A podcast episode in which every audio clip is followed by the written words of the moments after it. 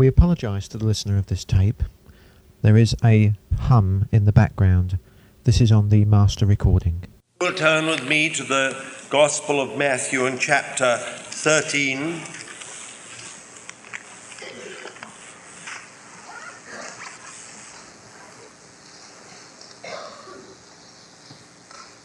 From verse 18. Matthew 13 from verse 18. Hear then ye the parable of the sower. When anyone heareth the word of the kingdom and understandeth it not, then cometh the evil one and snatcheth away that which hath been sown in his heart. This is he that was sown by the wayside. And he that was sown upon the rocky places, this is he that heareth the word, and straightway with joy receiveth it. Yet hath he not root in himself, but endureth for a while. And when tribulation or persecution ariseth because of the word, straightway he stumbleth.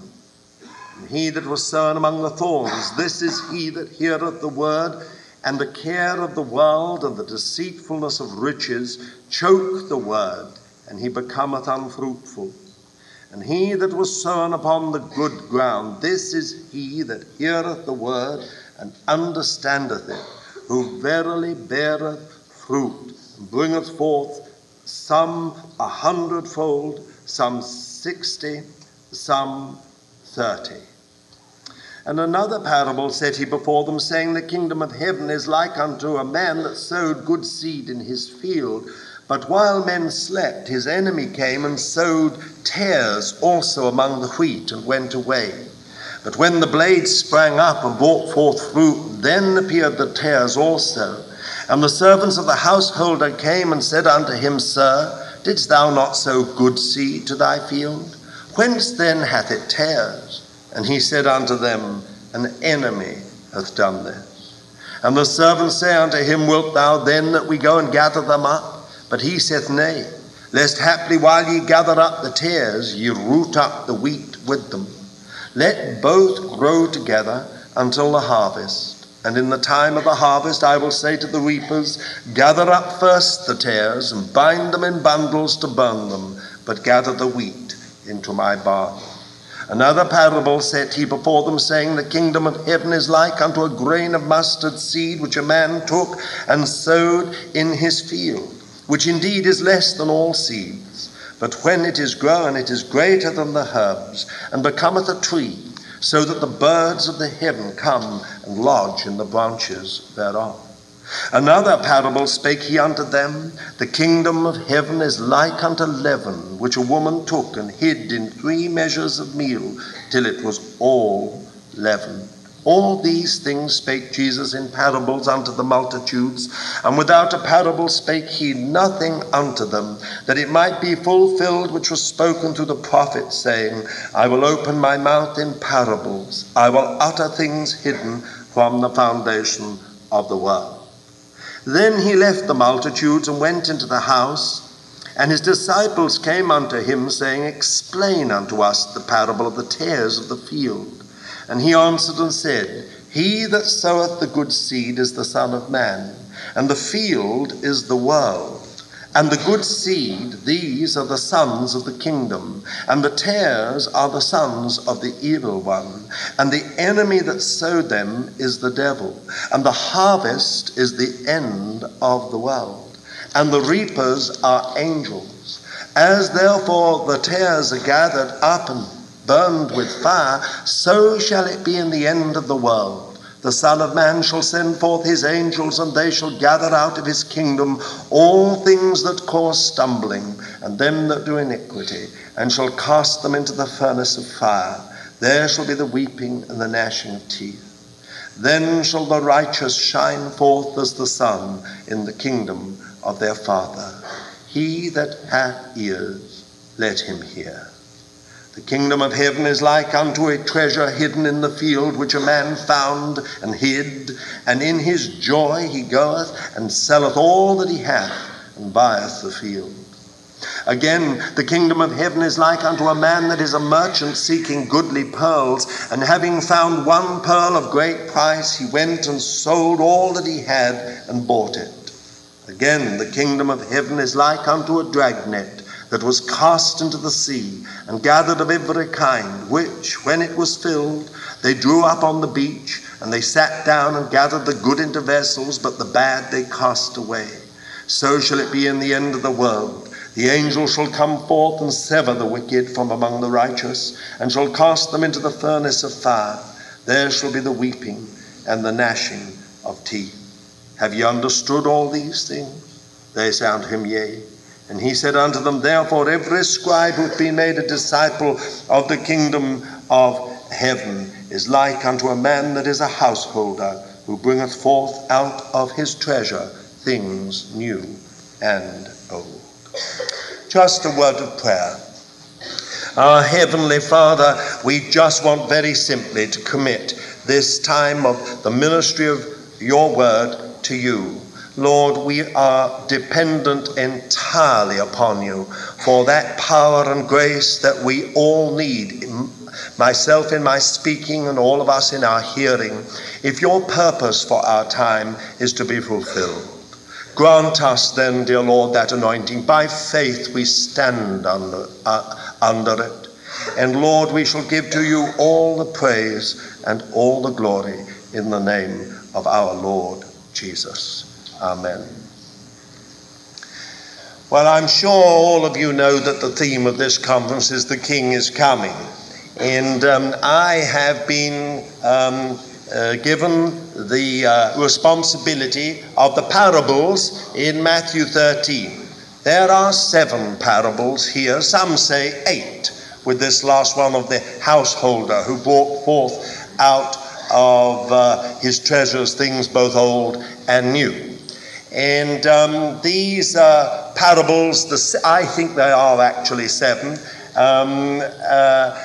we have an introductory one, which is foundational to the whole, and then we have 2 trios. And the trios are quite interesting because they are divided in 1 plus 2. And then there is an interpretation of the first. And then the second trio is 2 plus 1. And we have an interpretation of the third, the last. And I cannot help but feel that the interpretation our Lord gave to these 2 trios is the key to our understanding of the trio. Now, I want to consider this morning, in the time that we have, the little phrase that has occurred in the Lord's explanation of the parable of the tares, the sons of the kingdom, the sons of the kingdom. Now, before we actually look at that particular phrase, the sons of the kingdom, verse 38 of Matthew 13, I want you to notice a most extraordinary thing. At least I think it's extraordinary. I'm amazed how many Christians read these. They're so used to these parables, these sayings of the Lord Jesus, that sometimes they read them without it ever occurring to them what extraordinary language the Lord Jesus used. Now, will you note carefully the extraordinary way in which Jesus speaks of the seed that is sown in 2 ways? He speaks of it as the word of the kingdom, the word that is sown, and almost in the very same breath says, he that was sown. As if the word that is sown becomes so identified with the person that in the mind of the Lord, the word of God and the human being are to become one. I say that is a most extraordinary use of language. Words are normally words, and people are normally people. I mean, you don't normally consider word being people. as such. Now, just so that you get this quite clear, look at chapter 13. Just look at some of these verses so that I can get it over to you. Verse 19, when anyone heareth the word of the kingdom and understandeth it not, then cometh the evil one, snatcheth it away, that which hath been sown in his heart. This is he that was sown by the wayside. Verse 20, he that was sown upon the rocky places, this is he that heareth the word. Verse 22, and he that was sown among the thorns, this is he that heareth the word, and so on. And verse 23, he that was sown upon the good ground, this is he that heareth the word and understandeth it, who verily beareth fruit and bringeth forth, some 100-fold, some 60, some 40. What does this mean? What does it mean? Obviously, in verse 23, we have what the Lord wants to happen. The word of the kingdom comes to us by the power of the Holy Spirit. We hear it, we understand it by revelation, and then something happens within us whereby that word of the Lord and ourselves are united, and it takes root. Germinates, takes root within our being and begins to grow, and it bears fruit, he says, some 100-fold, some 60, and some 30.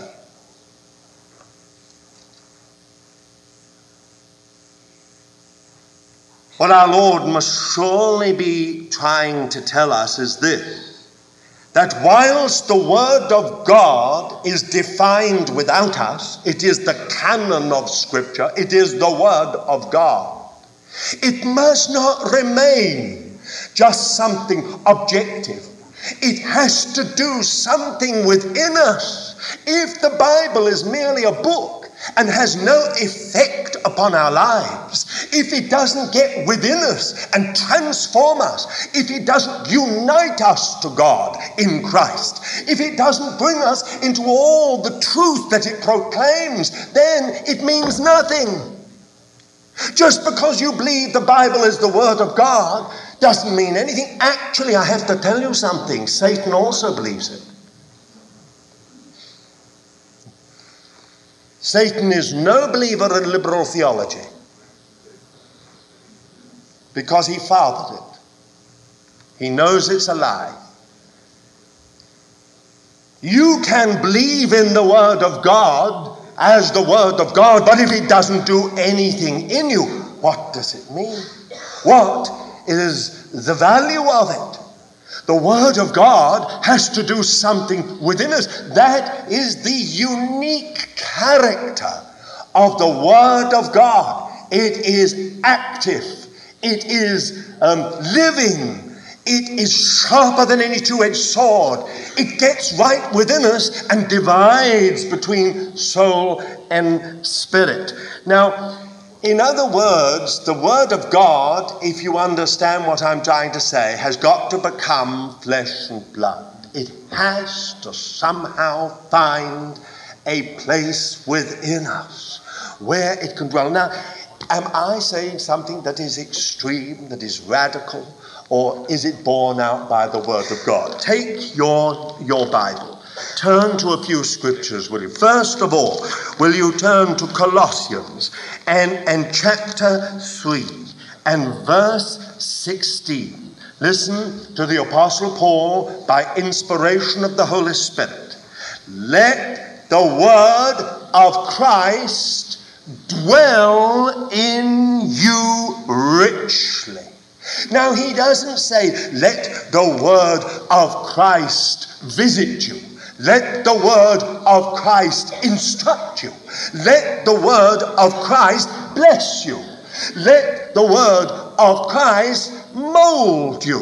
All of which would be right. He says, let the word of Christ dwell in you. Now, dwelling within you is a little more than blessing you. Dwelling within you is a little more than instructing you.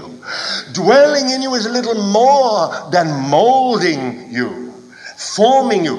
To dwell in you means that the Word of God makes its home within you. It comes to live within you. And He uses the word richly, not just in some meager way, but richly. Did he not have this thought in his mind? 100-fold, 60-fold, 30-fold. Let it, the word of Christ, dwell in you richly. Now, is that just one little sentence of the Apostle Paul that we shouldn't build too much on? Let's look at James. Now, people always tell me that James was the legalist, but listen to this.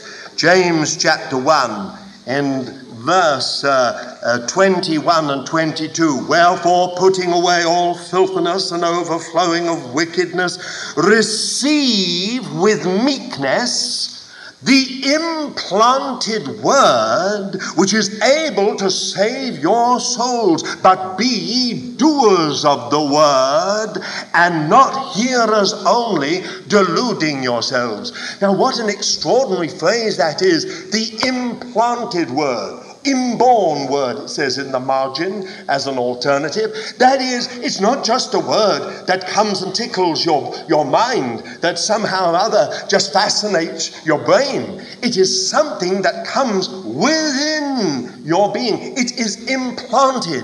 It is inborn. And then, having received that word, it begins to grow and do something within you. Look at 2 Corinthians, the second letter of the Corinthians, chapter 3 and verse 3. 2 Corinthians chapter 3 and verse 3. Being made manifest that we are an epistle of Christ, a letter of Christ, ministered by us, written not with ink, but with the Spirit of the living God, not in tables of stone, but in tables that are hearts of flesh. A letter of Christ. Oh, this, the Apostle Paul says, is what we're meant to be. We are meant to be a letter of Christ. We are meant to be, as it were, the Word of Christ, in such a way that men and women see in our character, see in our living, see in our life, see in our conduct and behavior the Lord Jesus. It is written not in tables of stone, but in the heart, written by the Spirit of God within.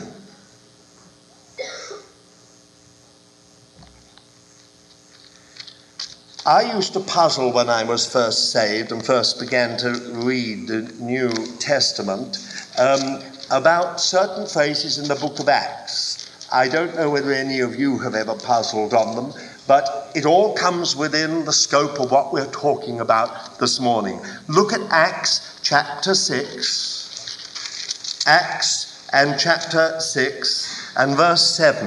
And the word of God increased, and the number of the disciples multiplied. Now, I find that a very interesting phrase.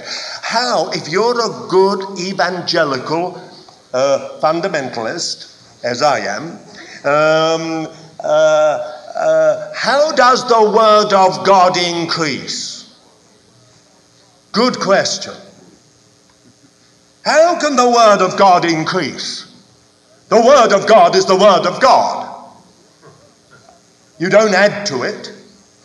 It is the word of God, and yet it says the word of God increased, as if somehow or other this book got inside of people and did something. How? What happened? It says the disciples were multiplied. So apparently something happened in some of the disciples. Some were just multiplied, lots and lots of disciples, but within certain lives the word of God increased. It took root. It began to bear fruit. Well, just in case we think that's only one phrase, it's quite interesting if you look at chapter 12 and verse 24. In the same Acts, chapter 12 and verse 24. But the word of God grew and multiplied. Now you begin to understand what I'm trying to say. Some Christians, they don't ever question these things. It just goes in one ear and out the other. They just think, oh, the word of God grew and multiplied. Isn't that wonderful? What does it mean that how can the word of God grow and how does it multiply? Unless it got inside of lives and grew within lives in understanding, in the transformation of those people, in their conforming to the image of God's Son, in the bringing in of all God's truth into their being, shining as it were light into them and bringing them into a union with God in Christ, so that they became letters of Christ written by the Spirit of God. Can you imagine what would happen to American or North American society if everyone here was a letter of Christ? If every life here was a life that was a letter of Christ written by the Spirit of the living God, then people would not only have the Bible, they would have the testimony to its power and authority seen in lives. It grew and it multiplied. There's yet another scripture, chapter 19 in Acts and verse 20. 19 and verse 20. So mightily grew the word of the Lord and prevailed. I suggest that Luke, who wrote this book of Acts, must have had an understanding of the word of God that many modern Christians haven't got. Because the way he handles it's as if he understands that the word of God has to get into human lives. So here he says, and the word, so mightily grew the word of the Lord and prevailed. Now, if you turn again back to Colossians in chapter 1, we have the same thing in verse 5 and 6, where we read this. Because of the hope which is laid up for you in the heavens, whereof ye heard before in the word of the truth of the gospel, which is come unto you, even as it is also in all the world, bearing fruit and increasing, as it doth in you also, since the day ye heard and knew the grace of God in truth. So this word of the kingdom is alive. It is powerful. It is to dwell within us. It is to be planted within us. It is to grow within us. It is to bear fruit in our lives. One wonders why the Lord Jesus used these parables of seed, unless it had something to do with this. Why did he speak of a sower going forth with seed?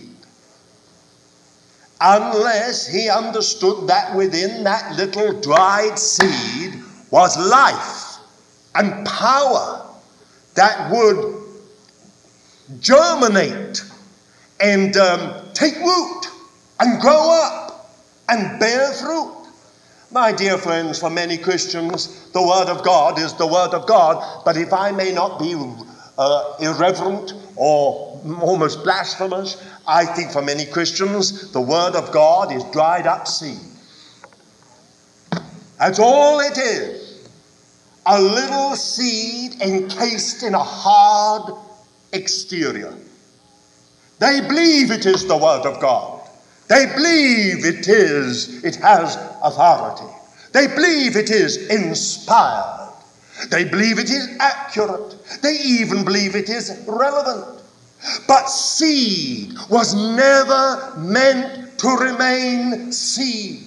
It has to fall into the fertile soil of our being, of our personality, of our lives. And there, in the dampness, as it were, of the soil of our being, it germinates and roots come out of it. And it begins to put the roots down, and it begins small as it may seem to begin with.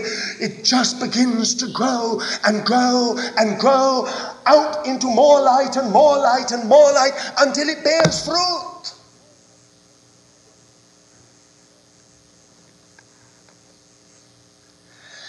My dear child of God, we may be thrilled with what we've heard about the coming of the Lord and the signs of the times. But the fact remains that unless this word of God gets into us and takes root within our lives, no amount of prophetic understanding will ever prepare us for the coming of the King. The only thing that can ever prepare a human being for the coming of the Lord Jesus is when the Word of God gets into them and takes root. It dwells within them. It's an implanted Word. It increases within, it grows within them. The Spirit of the Lord is the Spirit of truth. He never works outside of God's Word. He always takes God's Word, even when we don't know it. He's always working according to the Word of God, and He's always making that Word of God a reality in human lives. Oh, dear brothers and sisters, if only it was true of us personally, if only it was true of every Christian family represented in this place, that the Word of God was within us as families, growing, taking root. If only every so-called church and fellowship represented here was a living letter of the Lord Jesus written by the Spirit of God instead of just a collection of bones, dried up bones, into whom the breath of God has never as yet been breathed. Oh, this matter of this parable. How can we be prepared for the coming of the King if the word of the Lord is not dwelling in us? If the word of the Lord is not doing something within us? If the word of the Lord is not, as it were, the vehicle and the instrument that the Spirit of the Lord uses to bring the nature of the Lord Jesus within us, to bring the character of the Lord Jesus within us, to educate us, to train us, to discipline us, to cause us to be conformed to the image of His Son.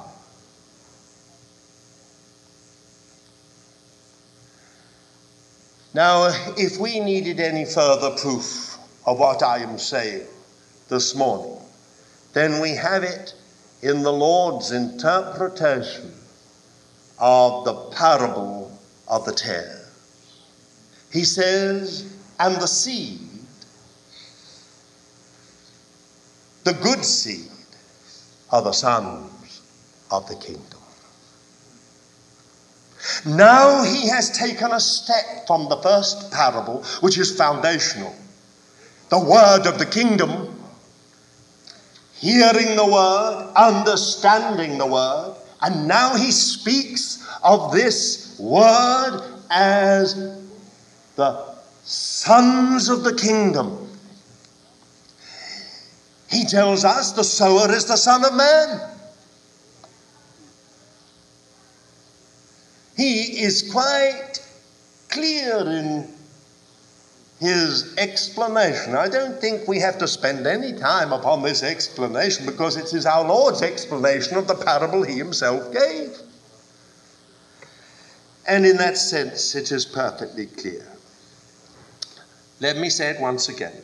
The Lord Jesus spoke of this good seed in the parable of the tares, as the sons of the kingdom.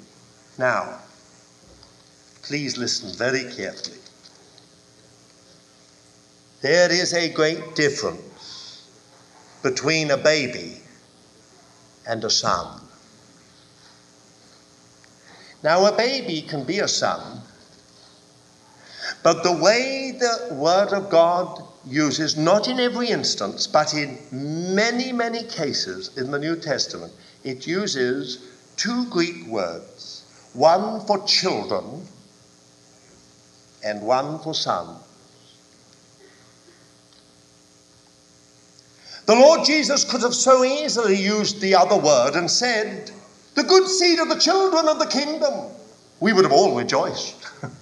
Oh, we would have said, that's wonderful, children of the kingdom. That means we're born of God. That means we're, by the grace of God, we're within his family. That means we've been introduced into the covenant circle of the household of faith. We are children of God. Praise God that we're children of God. But he did not use that word. He could have used that word, but he didn't use that word. He said, the good seed are the sons of the kingdom. Now, why does he speak of the sons of the kingdom?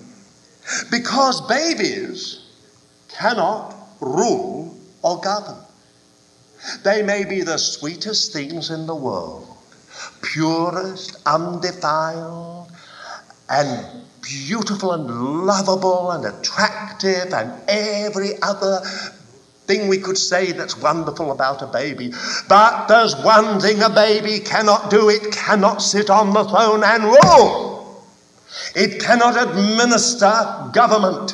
It cannot arbitrate in disputes. It cannot carry into fulfillment national policy or even family policy. A baby is a baby. The baby may have within it a genetic history that comes from its parents. Isn't it so? Surely I know the family structure in the United States at Canada's not so strong as it is in the Orient and in the Middle East. But, my dear friends, surely you've all suffered from when you were kids, when you had those great aunts and great uncles, and I don't know who else, who always said, oh, doesn't he look like Jemima? Or doesn't he look like Uncle Hubert? Or whoever else? How did in the world did this little baby look like Aunt Jemima? How did this little baby look like great Uncle Hubert? Because of genetic history, that's why. That baby, you or me, we were born with a genetic history. We have within us all the genes of our parents, our grandparents, our great-grandparents, our great-great-grandparents, our great-great-great-grandparents, and our great-great-great-great-grandparents, and our forefathers and ancestors. It's all within us. It's amazing. It is amazing. It's all within us. The Bible says such a lot about genealogy and pedigree, partly because of this. Genetic history is all bound up with this kind of thing. And whilst that's on the physical, spiritually it's wonderful. Do you realize that you have within you the nature of the Lord Jesus by birth? Do you realize that you have within you the genetic history of the Lord Jesus by your spiritual birth? If you've been born of God, therefore it would have been absolutely marvelous if he'd said the good seed of the children of the kingdom. But the Lord Jesus didn't say the good seed of the children of the kingdom. He said the good seed of the sons of the kingdom. Because he wanted those babies to become children and those children to become sons. That's why.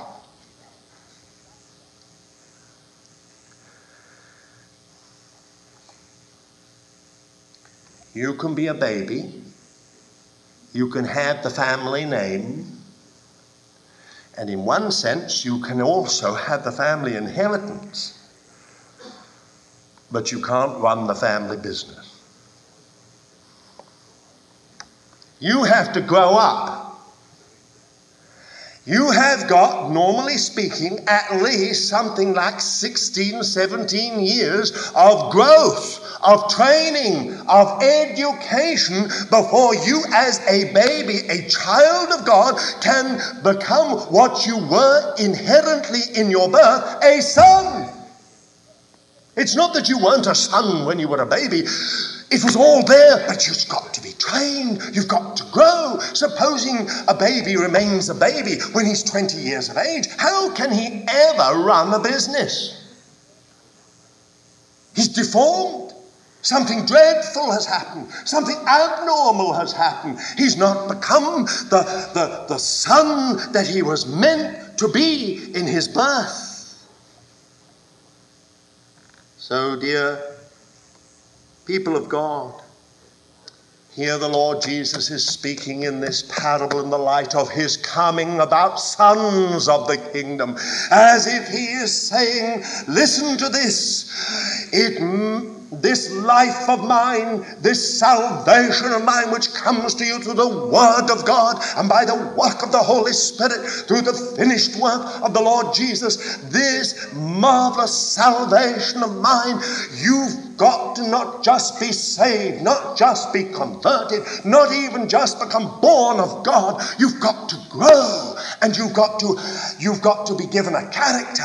Your character's got to be trained. It's got to be mature, developed. You've got to be disciplined. In the old days, in the old world, and I think particularly the European world, if you were born into a family that didn't have a great calling or destiny, your education was not so important. But if you were born into a noble family, your education was very important, especially if you were the firstborn son. From the moment you were born, as we used to say, a silver spoon was put in your mouth. That's a strange old saying, but it just means you're different. Just means that from the moment you arrived in that family as the firstborn son, your training began. It's very hard for you in a republic to understand the nature of a kingdom.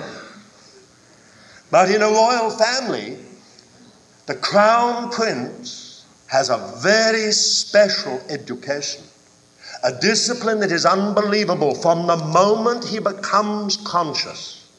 And certainly the moment he leaves his childhood, the most severe disciplines come to him that come to nobody else, because he's going to be king. This explains so much within the Word of God. I find it very interesting when we come to the last book of the Bible, in Revelation, and chapter 21. I used to think this statement of the Lord was strangely flat, if you know what I mean. I thought, this isn't the climax. I mean, after all the 66 books of the Bible, one would expect the Lord Jesus to say something more wonderful than this. And this is what he said in verse 7. He that overcometh shall inherit these things, and I will be his God, and he shall be my son. I used to think to myself, well, that's an anticlimax, isn't it? He that overcomes shall inherit all these things. Wonderful! And then he says, and I will be his God, and he shall be my son. Until I understood this, he didn't say, I will be his God, he will be my subject. He didn't say, I will be his God, and he will be my baby. I will be his God, and he will be my child. He said, and I will be his God, and he will be my son.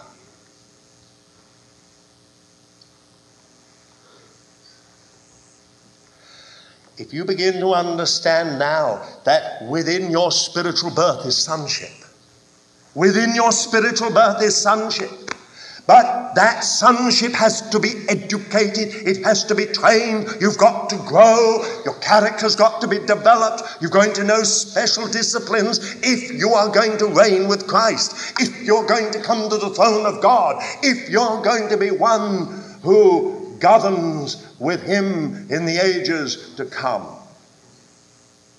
Or I think of the verse that Ernie quoted yesterday in Hebrews and chapter 2 and verse 10. Listen to these wonderful words.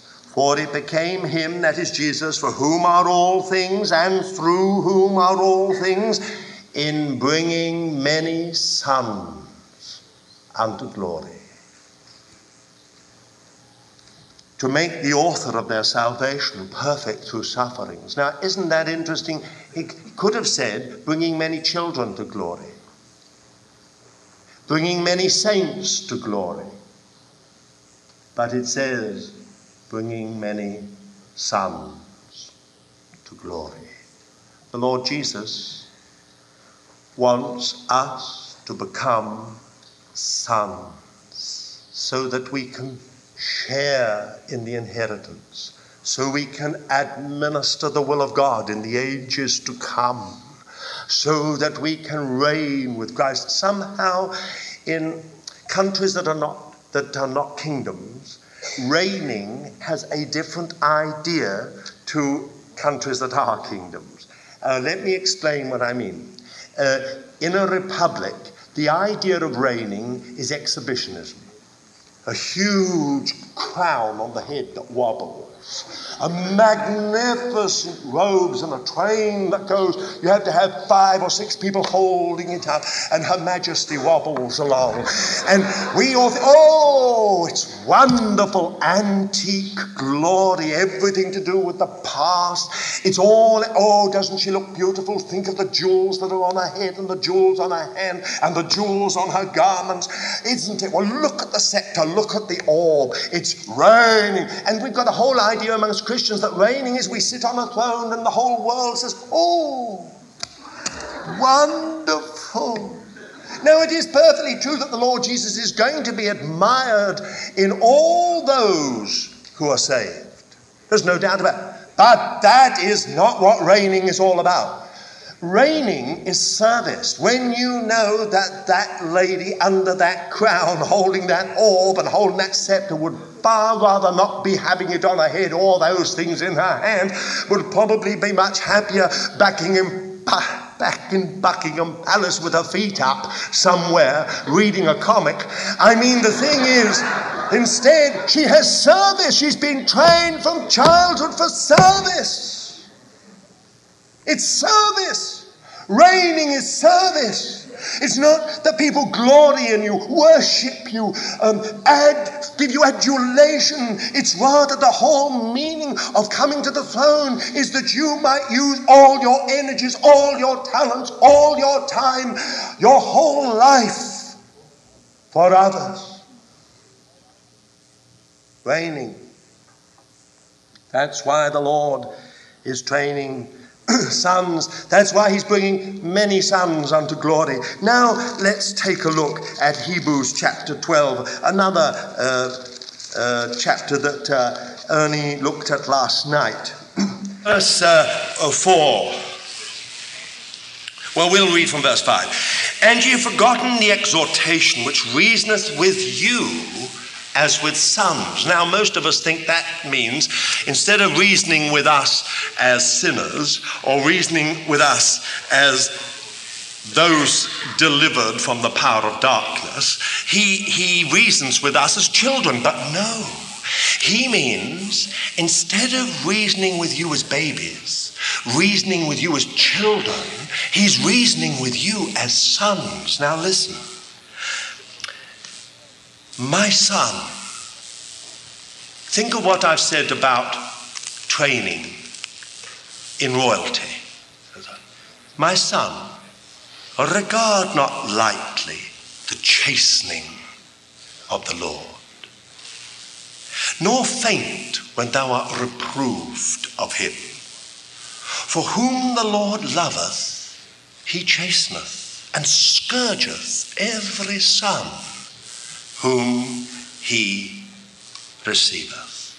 And then it goes on to explain that it all has an end in view. Wholeness.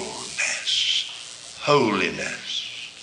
What a shame that holiness has got for so many of us negative connotations, as if holiness is being miserable, dark, interned, anemic, spineless. Holiness is wholeness. Wholeness. That's why the Lord wants to train us. I always remember Mr. Sparks. He hated to use this word chastening, and he always used the literal English translation of the Greek, child training. He said, he used to say, my son will regard not lightly the child training of the Lord. For whom the Lord, and don't faint when thou art reproved, and for whom the Lord loveth, he trains up as a child. Sonship. If once you're prepared to go on with the Lord and prepared for whatever the cost is, I want to tell you, the Lord, once he takes you on as a candidate for eternal service and government for the throne, from that moment, another set of rules applies to you. Your education will be far more severe than the ordinary child of God. The way the Lord deals with you, the situations he brings you into, the circumstances he allows to develop, the crises that he brings you into. If you've really said, I'm going to go the whole way with the Lord, you'll find before long that you're there. It is exactly Hebrews 12. And my dear friend, just in case someone says, oh, then I'd rather be just an ordinary child of God. Thank you very much. I much prefer coming to these conferences and sitting here and singing and listening to things and learning a few things, but I don't want crises. Thank you very much. I don't want emergencies. I don't want circumstances which are difficult. I don't want to, I'd rather do with that. My dear friend, I'm telling you, you'll be one of those the Lord will have to wipe away the tears from your eyes. You will be so sorry. This one little life, a pinprick compared with eternity. This one little short, brief life in which the Lord will do so much for us that will mean an eternal and exceeding weight of glory. And you're going to throw it away. Wake up.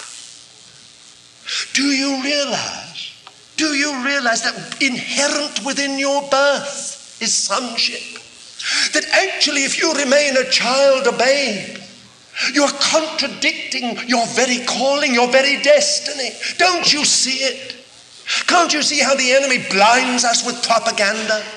Don't go that way. You don't want to be a radical. You don't want to be an extremist. There are, of course, those who go to those Christian family conferences that, oh, radicals and extremists, they're weird. But let them get on with it. You be a nice, ordinary child of God. Then there'll come a day when you will discover you have contradicted the very calling that was given to you when God saved you.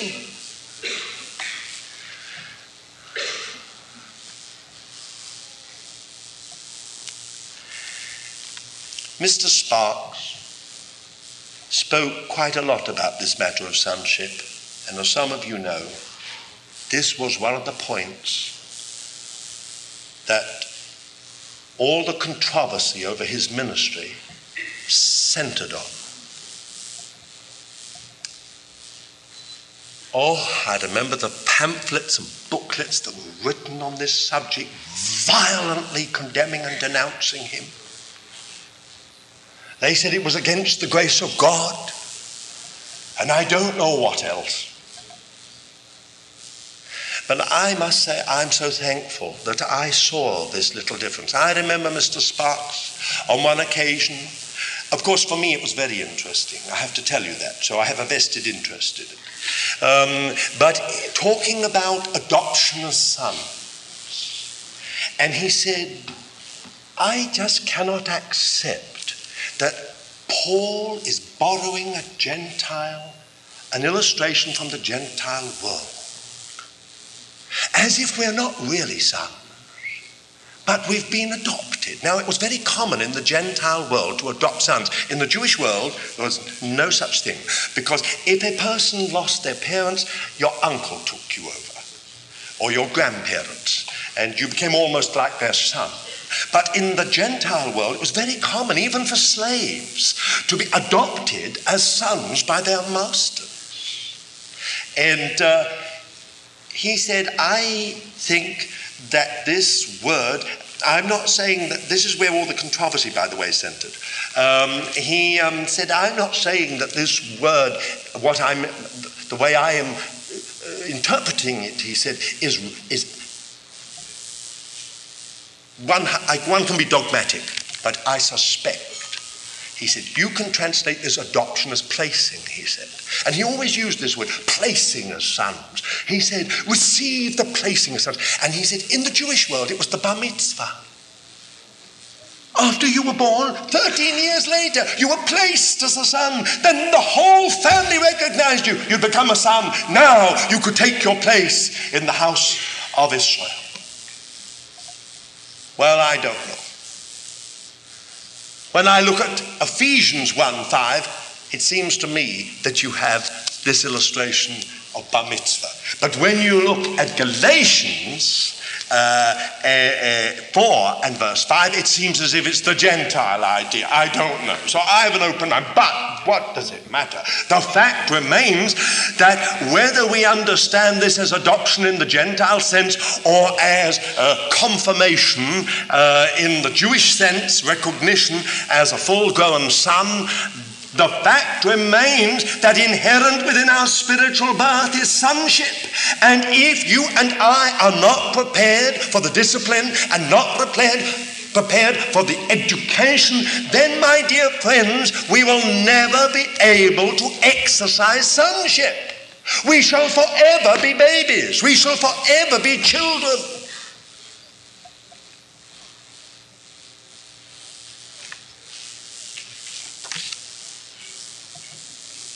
It is absolutely necessary to be born of the Spirit, but more than that is required for a baby to become a full-grown son.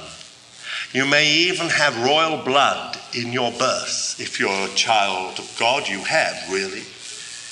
But it's not enough. You've got to grow. Here are the four things that I believe are necessary. Growth, character, education, including training and discipline, and experience.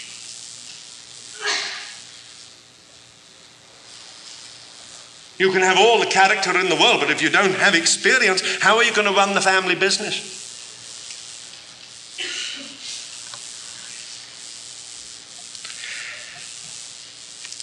God is looking amongst his babies for those who will govern with his Son in the kingdom. That's why he speaks of sons of the kingdom. Now, I'd like to just say a little bit about the training of the sons of the kingdom. I will leave a certain amount of it probably until we talk about disciples to the kingdom. But I just want to mention two or three things, and we'll take them up again. In the training of sons of the kingdom, the implanted word, the indwelling word, is all important.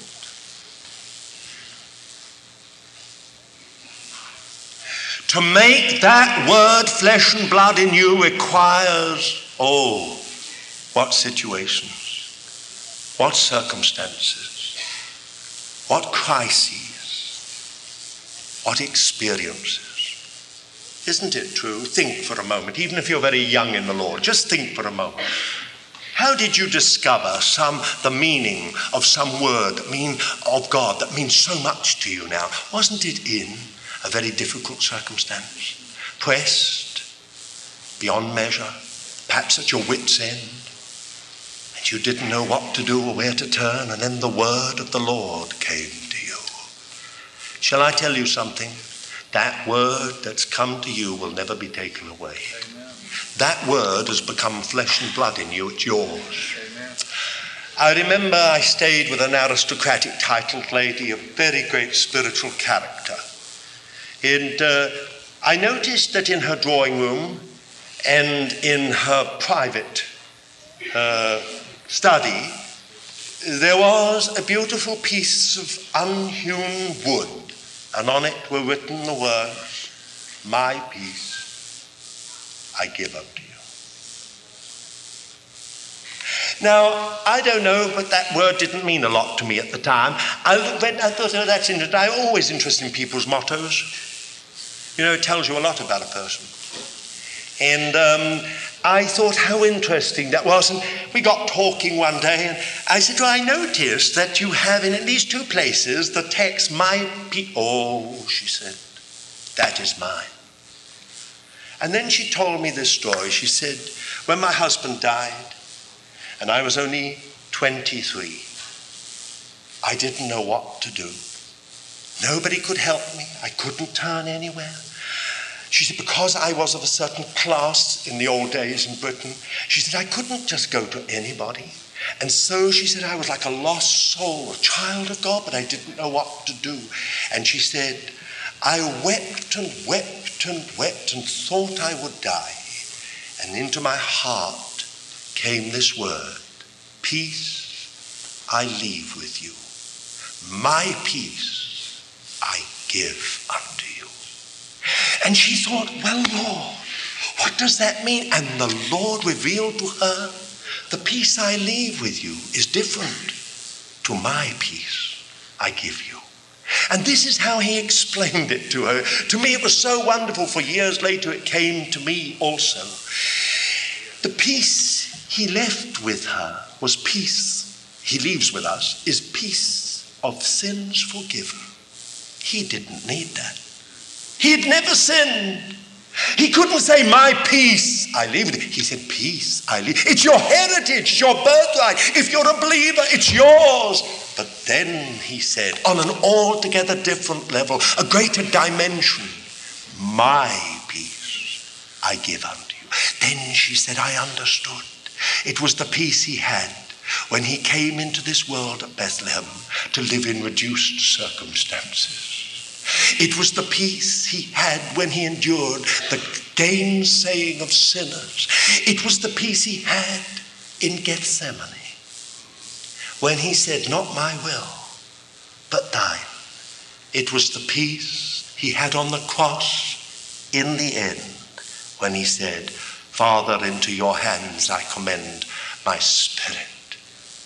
She said, I suddenly realized he could give me the very peace he himself had won in those experiences. And then she said, I understood this. He leaves peace of sins forgiven with me as a legacy, but his peace he gives. And you have to come to a certain point in a crisis, a certain point in a situation where suddenly his peace is given. You know, that's transformed my understanding years later when I was in a terrible storm and didn't know what to do. Suddenly I found, sailing through this storm, suddenly I found the Lord. The storm continued, but I was different. His peace had come into my heart. Now, I want to just say this. When God reveals something like that to an ordinary human being born of the Spirit of God, it becomes theirs. It becomes flesh and blood. It can never be taken away from you again. It doesn't matter if 1,000 theologians rant and rave about the wrong interpretation. The fact is, it's yours. You have received something from God that I remember in my own experience a time when I was in a great, great trouble, and there was no changing of the circumstances of my trouble.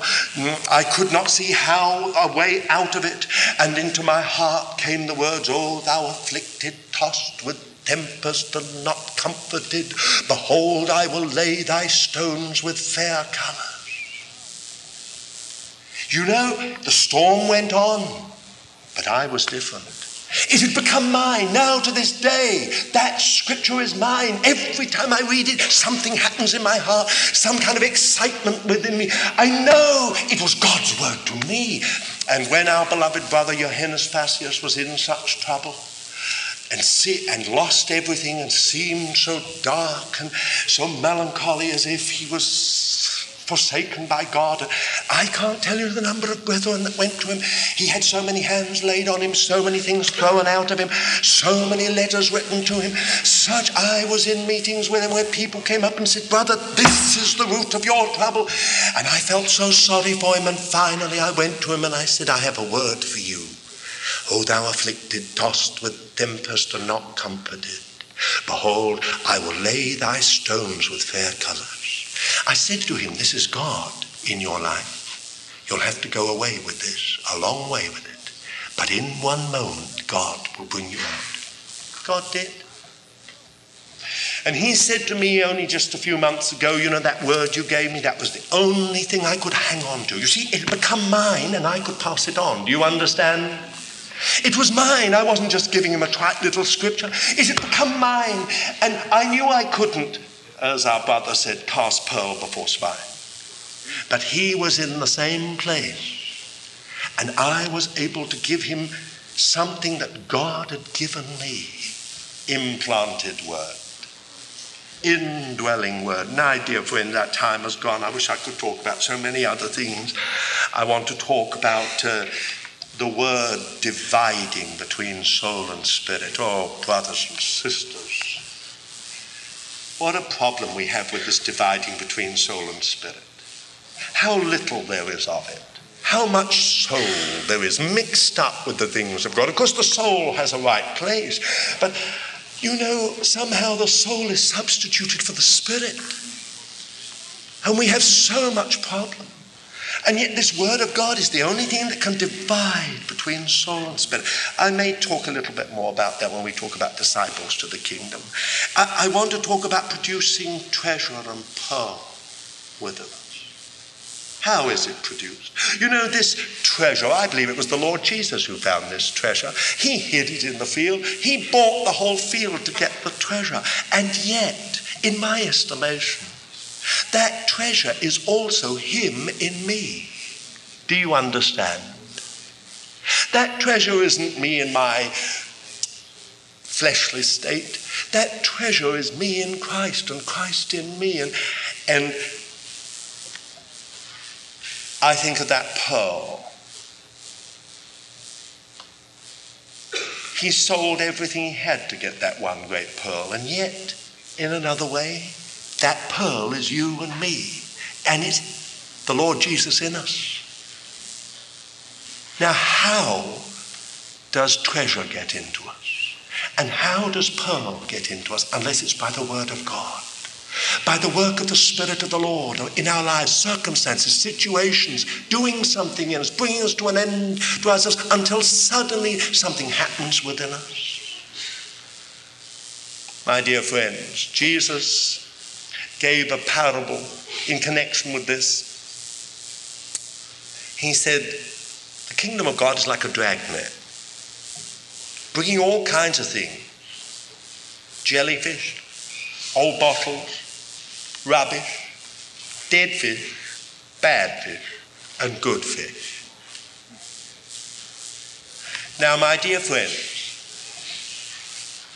do you want to just be a good fish? Or do you want to be treasure and pearl? Think about it. Think about it. What's the point of good fish? I don't want to be, again, irreverent. But what is the point of good fish? You don't put it, these fish that they were getting in the dragnet are not being put in aquariums and admired. They were for eating. Fish are no good. You've got to eat them. So they're so transient. They go bad within a very short time. Those days, no refrigeration. Do you want to just be a good fish? There are plenty of them in the church. Just a good fish. Oh, there are so many good fish. Everywhere fish. The Lord's fished them. He's put them in vessels. Do you want to be just a good fish? That bride, that city is not made out of fish. It's made out of treasure and pearl. It's made out of treasure and pearl. Oh, how many children of God are satisfied with just being good fish, caught by the dragnet of God's good grace and gospel. But there is another dimension: treasure, pearl. Sons of the kingdom. Sons of the kingdom are treasure and pearl. Don't you want to be in there? And then another area that we'll have a little look at is leaven and birds of the air, because it seems to me that sons of God are trained very much through purging out the old leaven, through getting rid of birds. Of course, it's much easier to get rid of birds from a tree than it is to get rid of leaven in a lump. But it is the way God trains sons in their attitude to what is not right, in fact, what is wrong. It's one of the greatest areas of God's education is how we relate to evil and how we deal with it. Oh, may the Lord help us. There's not a person in this place born of the Spirit of God that has not sonship within him. The spirit of sonship, of adoption, has been shed abroad in our hearts, crying, Abba, Father. It's there if you're born of God. But oh, we want to go on to become sons of the kingdom. Shall we pray together? Dear Lord, we want together to ask that you in your grace and mercy will realize that sonship that is within our spiritual birth in all of us. Lord, open our eyes to see that we have a calling, we have a destiny, Lord. And then, Lord, challenge us deep within our hearts, Lord, to respond to you. Lord, you never push us and you never manipulate us. This matter of sonship is left to us to appropriate your grace and your power and go the whole way with you. Dear Lord, will you write this lesson of the sons of the kingdom on all our heart? We don't know how long we have, Lord, before you come, but, oh, Lord, speed up the process in all of us. Really, Lord, get sons out of us, we pray. Lord, just make us realize our opportunities and potentialities and your grace and your power all sufficient. And we ask it in the name of our Lord Jesus. Amen.